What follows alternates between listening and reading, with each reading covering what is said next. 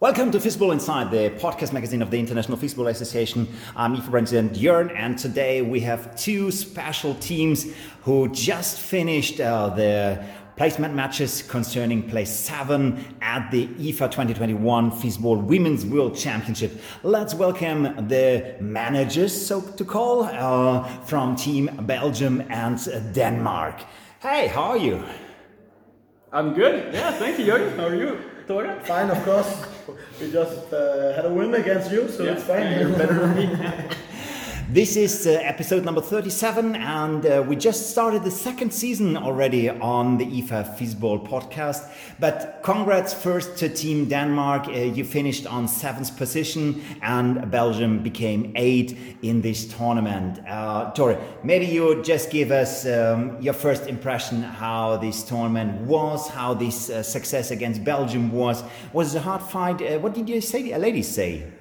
I think they are really tired. I think uh, everybody saw that. It was not high class fistball. I think they can do better, but uh, we won. And our main goal was uh, fifth place, so uh, we are not that satisfied, but it's okay, and we have to accept that and train more. But I want to say that it's so important for every fistball player that this event can take place because we had, like everybody, so many problems with playing sports. So that's really nice that we got this world championship here. I think you agree. yeah, totally. What, what's the analysis of Team Belgium concerning this tournament? Anything which is pop upping in your mind talking about this uh, event and uh, the eighth position you finished? Uh, yeah, position wise, I think we are where we are. I think we knew that. We have uh, five new girls out of the seven, uh, but we're very happy. In fact, we learned a lot during the tournaments. We had our first real match experience for those, those five new girls. Um, and I don't think, uh, yeah, I don't think we should have placed seven or anything like that. So I'm happy with the position that Denmark got. Um, organization wise, it has been incredible, really amazing. Uh, yeah, couldn't be happier.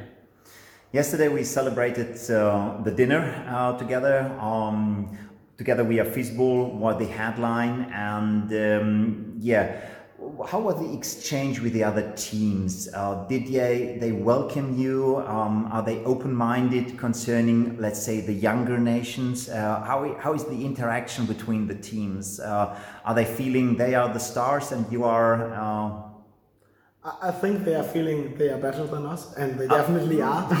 Maybe they no, are. They, they are uh, sportsmanship. It's uh, yeah, it's like it is.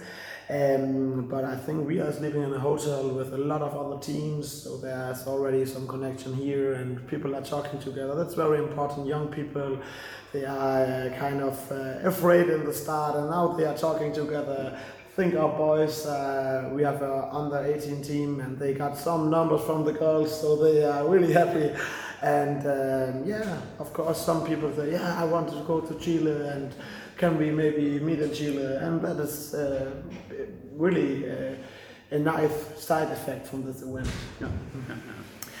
Be- be- Before we come into deeper details of this tournament, uh, let's step back one second and say, what was your first impression when uh, we said, okay, let's run a tournament in these COVID times? Uh, have the girls been afraid, or are they? Um, what was the was there a mixed feeling? Uh, you live here in a in a let's say kind of bubble. It's uh, it's not really that strict bubble that you will be in a prison or like in a prison. It's uh, yeah, you can you can have the contact um, to other teams. And um, what what's the overall feeling uh, when you think back on that? For us, it was pure excitement. Couldn't be happier to, to start, to get here. Um, we were feeling confident in the IFA's capabilities every second, basically. So we had actually zero worries. The only worry we had like was okay, if we would have had, a, personally a case, then what would have happened? But anything else? No, uh, no problems whatsoever.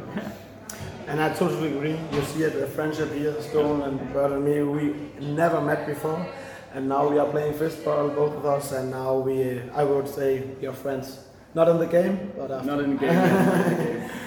Thore, talking about uh, matches, uh, let's make some promo because in a few hours uh, your your boys are also playing a match. Uh, this is broadcasted live on Fistball.tv. Um, who is the opponent in that match? It's Italy. It's Italy, and we already played against Italy. We took two sets, so we hope uh, it was close. So maybe we can. We hope that we can win this match. I, we just played against Chile, and uh, our, train, our coach said, "Okay, the the better players you can sit down, so everybody gets some playing time." And now uh, we are really, really going strong this game. So I think, I think maybe we can win this game.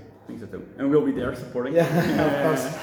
And uh, we will just, because this is a very crowded day, uh, limit ourselves in this podcast edition. Uh, this was the final announcement. Uh, if you switch over now to fistball.tv, uh, you will find that match between Denmark and Italy and hope you will be there. And as always, uh, we finish our episode with a quote you probably have heard. And don't forget, together we are Fistball.